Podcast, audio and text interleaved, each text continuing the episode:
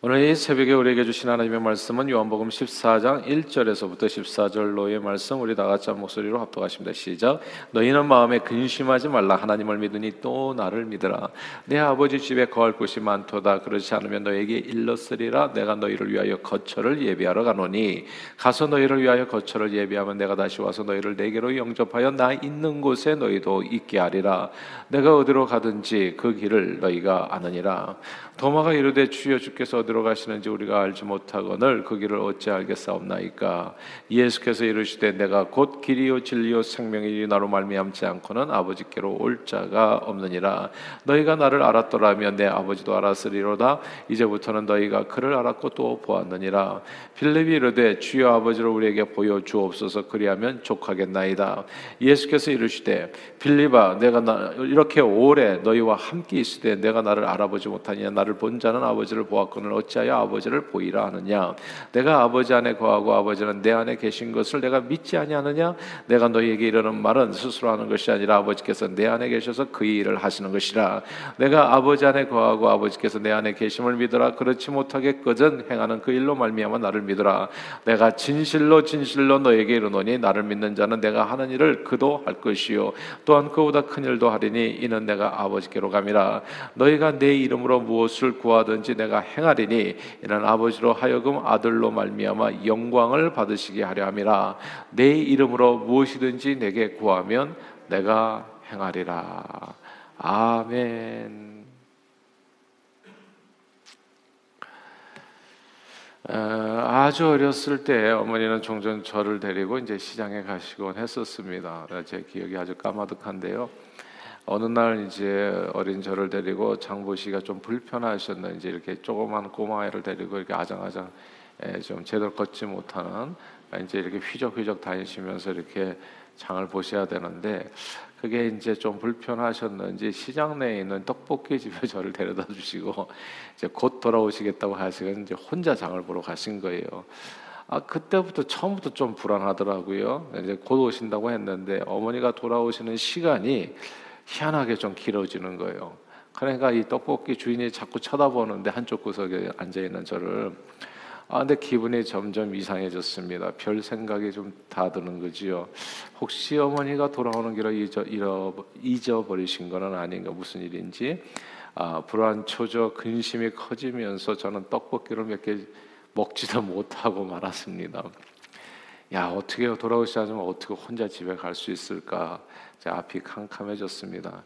자, 이제 이런 내용이에요. 오늘 본문이 공생의 기간 동안에 늘 제자들과 함께 하셨던 예수님께서 갑자기 저들을 잠시 떠나시겠다고 말씀하시고 어디 갔다 오겠다고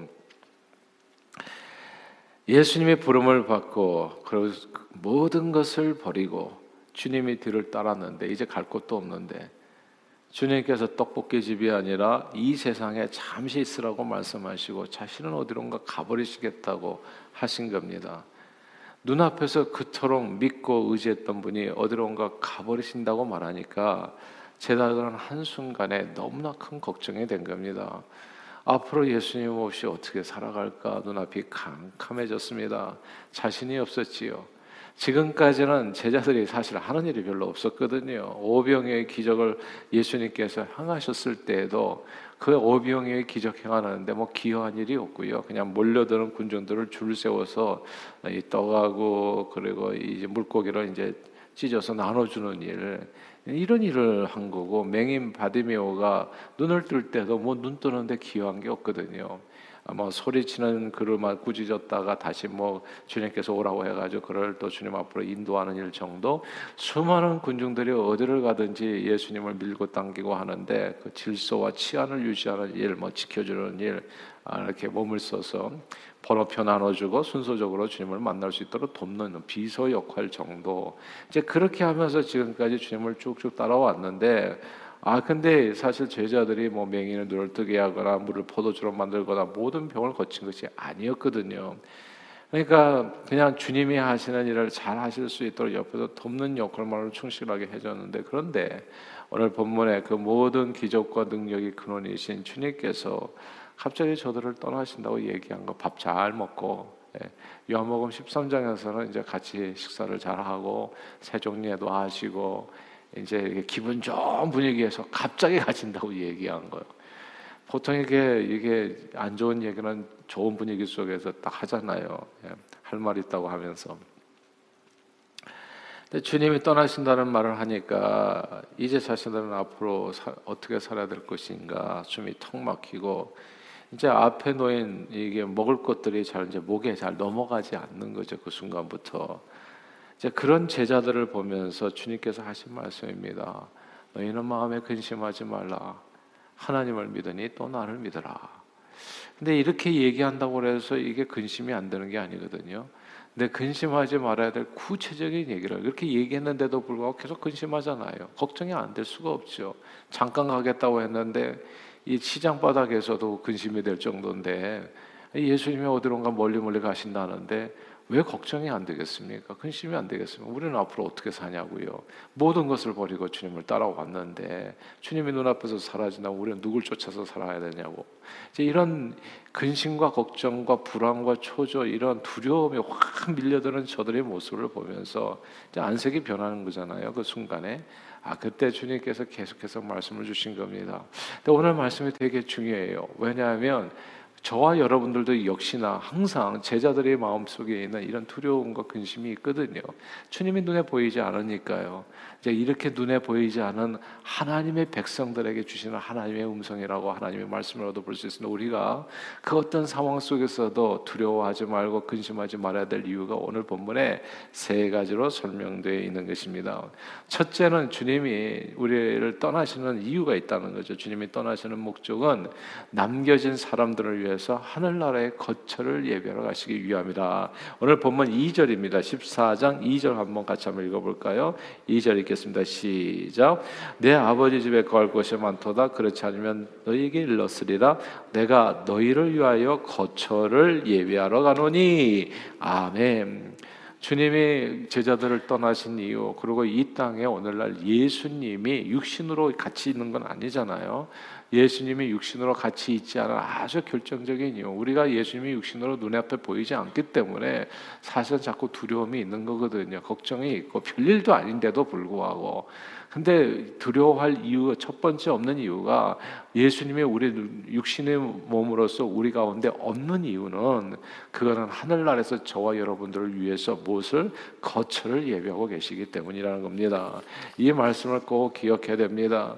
우리가 예수님을 따르는 궁극적인 목적은요. 이 땅에서 천년만년 사는 게 아니잖아요. 죄 많은 이 세상에서 육신도 점점 약해지고 아 그러고 뭐 주름살도 늘어나는 이 세상에서 어차피 우리가 원하는 것은 이 세상에 썩어질 영광이 아니라 하늘나라의 영원한 썩지 아니할 영광을 기대하는 거거든요. 근데 그 하늘나라의 썩지 않을 영원한 영광 누가 뭐라고 해도 우리에게 진정한 축복은 인생의 축복은 천국이요 영생이거든요. 근데 그것을 예비하러 가신다는데 어떻게 우리가 슬플 수 있겠 습니까? 주님이 우리를 떠나가시면 저와 여러분들을 위해서 하늘나라의 처소를 마련하시기 위함입니다. 지금도 주님은 자신을 믿는 자들을 위해서 하늘에서 일하십니다. 지금 이 순간에도 우리 각 사람이 영원히 거할 그 처소를 하늘나라에 마련하고 계시는 거지요. 그렇기 때문에 주님이 육신의 몸으로서 우리 눈앞에 없는 것이 우리에게 근심과 두려움이 아니라 오히려 기대가 되어진다는 거. 첫 번째 축복. 정말 주님이 없는 것이 우리에게 오히려 이 땅에 육신의 몸으로 없는 것이 우리에게 더 큰 축복이 되는 것은 하나님께서 저와 여러분들을 위해서 예수님께서 하늘나라의 처소를 마련해 주시고 계시기 때문입니다.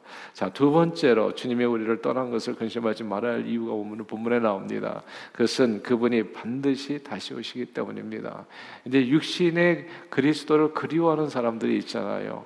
예, 육신의 우리 우리 가운데 그래도 나는 좀 봐야 되겠다. 예, 눈에 보이지 않으니까 너무 너무 답답하다. 이제 이런 분들을 위해서 주님은 반드시 다시 오신다고 약속해 주신 겁니다. 오늘 3절을 같이 한번 읽어볼까요? 3절 읽겠습니다. 시작. 가서 너희를 위하여 거처를 예비하면 내가 다시 와서 너희를 내게로 영접하여 나 있는 곳에 너희도 있게 하리라. 아멘. 여기서 거처를 예비하면 내가 반드시 다시 오시라라는 이 구절을 주목해야 됩니다. 성경은 예수님께서 하신 말씀이죠. 천국 복음이 온 세상에 증거되어 하리니 그때서 비로소 이제 끝이 오리라. 주님이 다시 오신다고 말씀했습니다. 이 세상에 천국 복음이 땅 끝까지 증거돼서 이제 충분히 믿는 자들의 수가 채워지게 되면 주님은 다시 이 세상에 오십니다. 예수님께서 천사장의 나팔 소리와 함께 구름을 타고 이 땅에 오실 때 예수 안에서 잠자던 자들이 먼저 일어나게 되고요. 살아 숨쉬면서 오늘 이와 같이 새벽에 와서 기도하는 저와 여러분들도 모두 부활체로 변해서 공중에서 주님을 맞이하게 될 것입니다. 그리고 주님과 함께 영원히 천국에서 왕노릇하며 살게 되어지는 겁니다. 그래서요, 우리 그리스도인들은 참 뭐가 두렵지 아니하면 죽음도 두렵지 않은 거예요. 누가 이렇게 죽었다고 했을 때 이렇게 부름을 하늘에 부르심을 받았다고 했을 때 이 세상 사람들은 그게 끝이잖아요. 영원한 이별이요. 그러나 우리는 잠시 잠깐의 이별일 뿐입니다. 우리는 천국에서 다시 만나게 되는 거예요. 그런 놀라운 일을 이루시기 위해서 주님께서 육신으로 이 땅에 없는 겁니다. 하늘나라에 가신 것이죠. 부활 승천하셔서 하늘에서 저와 여러분들에서 처소를 지으시고 그리고 그 부활 승천하신 주님은 다시 이 땅에 오십니다. 다시 이 땅에 오실 때는 놀라운 일이 벌어지는 거예요. 무덤에서 잠자는 자들도 다 일어나고 아 그리고 우리 살아있는 사람도 다 일어나서 공중에서 어린 양의 혼인 잔치가 이루어지는 것이죠. 이런 놀라운 축복을 주시기 위해서 우리의 육신을 떠난 것이기 때문에 우리 마음의 걱정과 근심과 두려움은 없는 겁니다. 죽음도 우리를 이기지 못하는 게 그래서 우리가 보통 이제 사랑하는 일을 먼저 보내거나 이렇게 됐을 때 세상 사람들은 절망이잖아요. 끝이잖아요. 그 외로움과 슬픔 속에서 영원히 살아가지 만 우리는 다시 만날 소망 가운데 살아가게 된다는 거. 주님 다시는 그 순간에 우리는 과거에 잃어버렸던 우리 사랑하는 형제나 자매나 뭐 이렇게 이웃이나 동생이나 친구나 그래서 이 세상에서 이별했던 모든 사람들을 우리는 다시 만나게 된다는 거. 이게 얼마나 큰 기쁨이냐고요. 얼마나 큰 소망이냐고요. 주님은 이 세상에 다시 오시는 겁니다. 그러므로 우리는 오늘날에도 주님 없는 세상에서 근심하며 사는 것이 아니라 주님 다시 오실 그날을 고대하며 희망과 기쁨 속에 하루하루를 기대하며 살아갈 수 있습니다. 자, 세 번째로 우리가 근심하지 말아야 될 이유가 오늘 본문에 나와요. 야, 이 땅에서도요, 주님은 예수님만, 자, 본인만 그냥 큰일 행하시고, 그래, 너희는 그냥 아무렇게나 살다가 와라. 이게 아니라, 자기가 할 수 있는 그 모든 일의 능력을 우리에게 주시고 가신 겁니다. 다 함께 12절 읽겠습니다. 14장 12절입니다. 시작. 내가 진실로 진실로 너에게로 너니 나를 믿는 자는 내가 하는 일을 그도 할 것이요 또한 그보다 큰 일도 하리니 이는 내가 아버지께로 감이라. 아멘. 예수님께서 이 육신을 입고 이 땅에 있었을 때는 주님만 엄청난 일을 하셨어요. 제자들은 뭐 가끔씩 병원 고쳤고 귀신 좀 쫓아냈지만 예수님처럼 이런 물을 포도주로 만드는 맹인의 눈을 뜨게 한다든지 뭐 예수님처럼 이런 엄청난 일, 그보다 큰 일을 한 사람은 없죠. 예. 오직 예수님만 하시는 제자들도 깜짝깜짝 놀랐으니까 뭐 죽은 자를 살린다든지. 근데 여기서 놀라운 말씀이잖아요. 내가 가야 된다. 하면 너희가 내가 하는 일 그보다 큰 일도 하리라. 저는 이 말씀이 진짜 너무나 위대하고 그리고 선하고 좋은 말씀을 확신해요. 이 말씀으로 인해서 제 보장이 커졌어요. 예, 마음이 엄청 웅장해졌어요. 말하자면.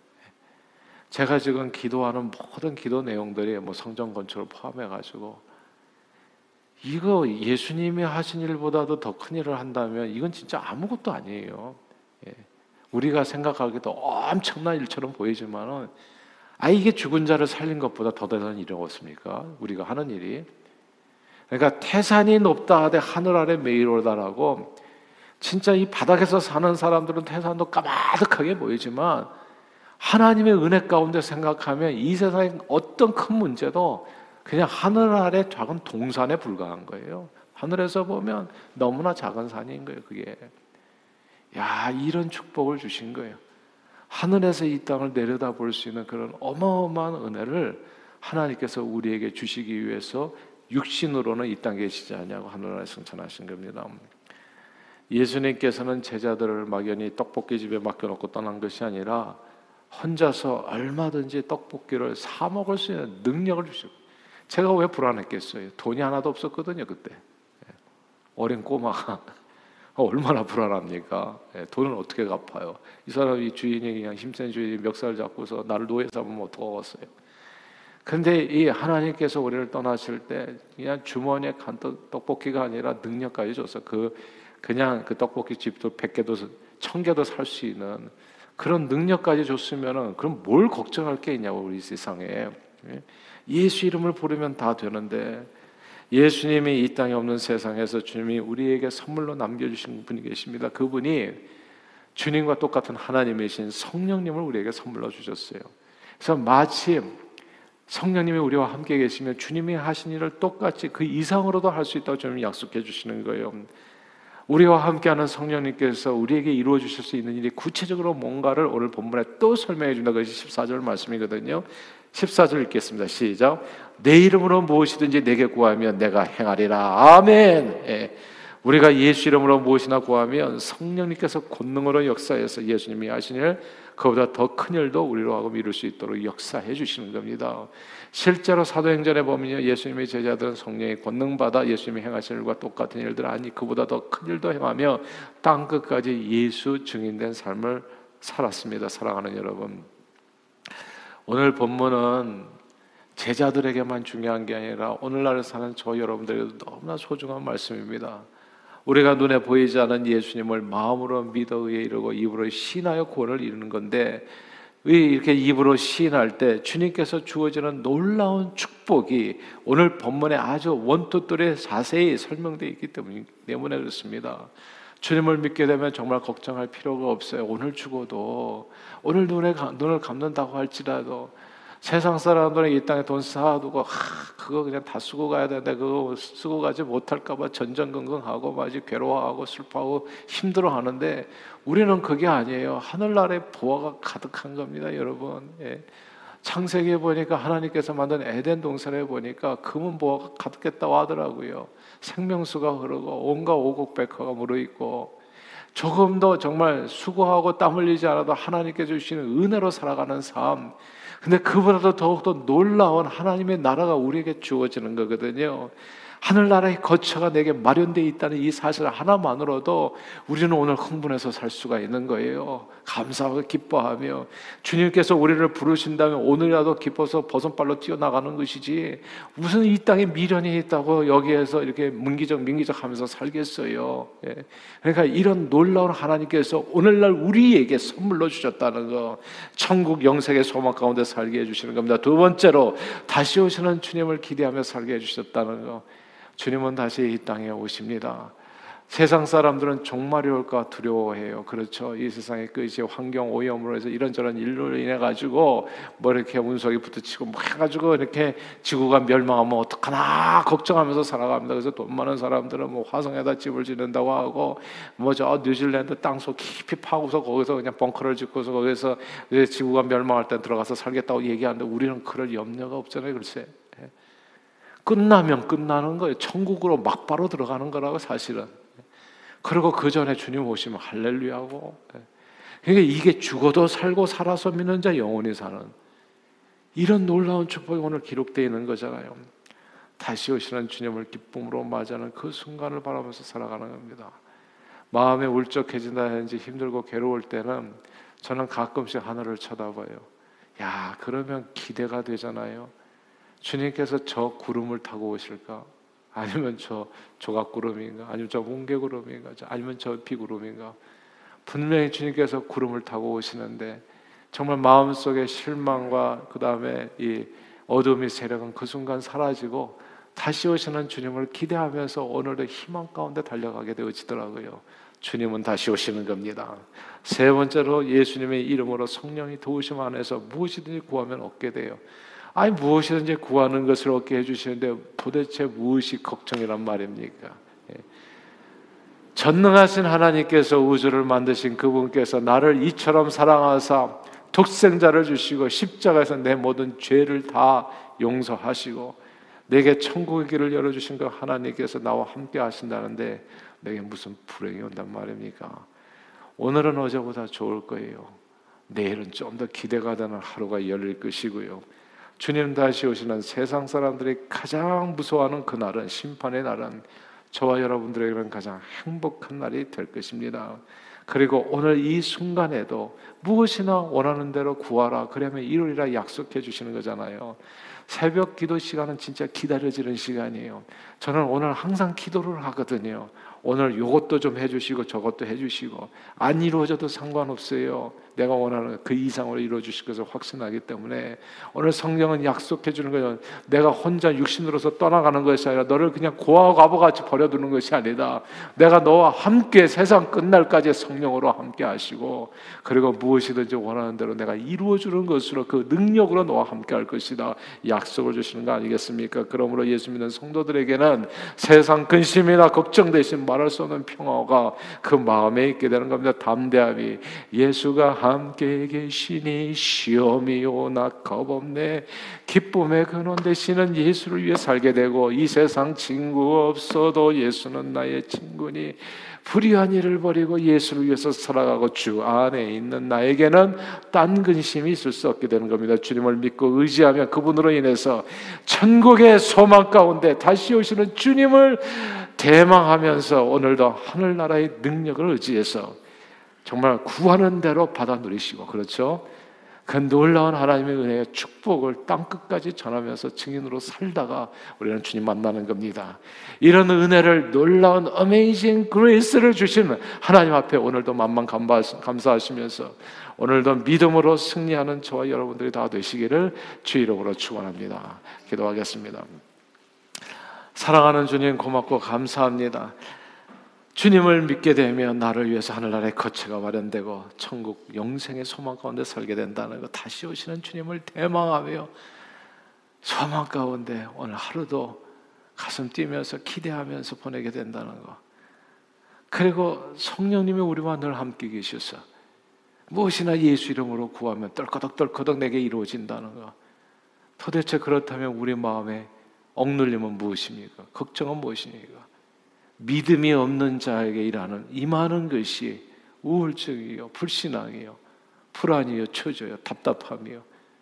떡볶이집에서 이미 모든 것을 다 하나님께서 주셔서 이제 능이 넘치도록 살아갈 수 있게 해주셨는데 그냥 믿음이 없는 자는 호주머니에 돈도 없고 아무것도 없는데 부모가 눈에 보이지 않아서 슬퍼하는 것처럼 어처구니 없게 답답하게 살아갈 수밖에 없는 저희를 그러나 주님께서 우리와 함께 계심으로 이런 놀라운 축복을 허락해 주심을 다시금 보게 해 주셨사오니 오늘도 이 믿음 가운데 풍성한 삶을 누리며 땅 끝까지 예수 증인으로서 쓰임 받다 주님 다시 오시는 그날 기쁨으로 영원한 처소에 들어가는 저희 모두가 되도록 축복해 주옵소서. 예수 그리스도 이름으로 간절히 기도하옵나이다. 아멘.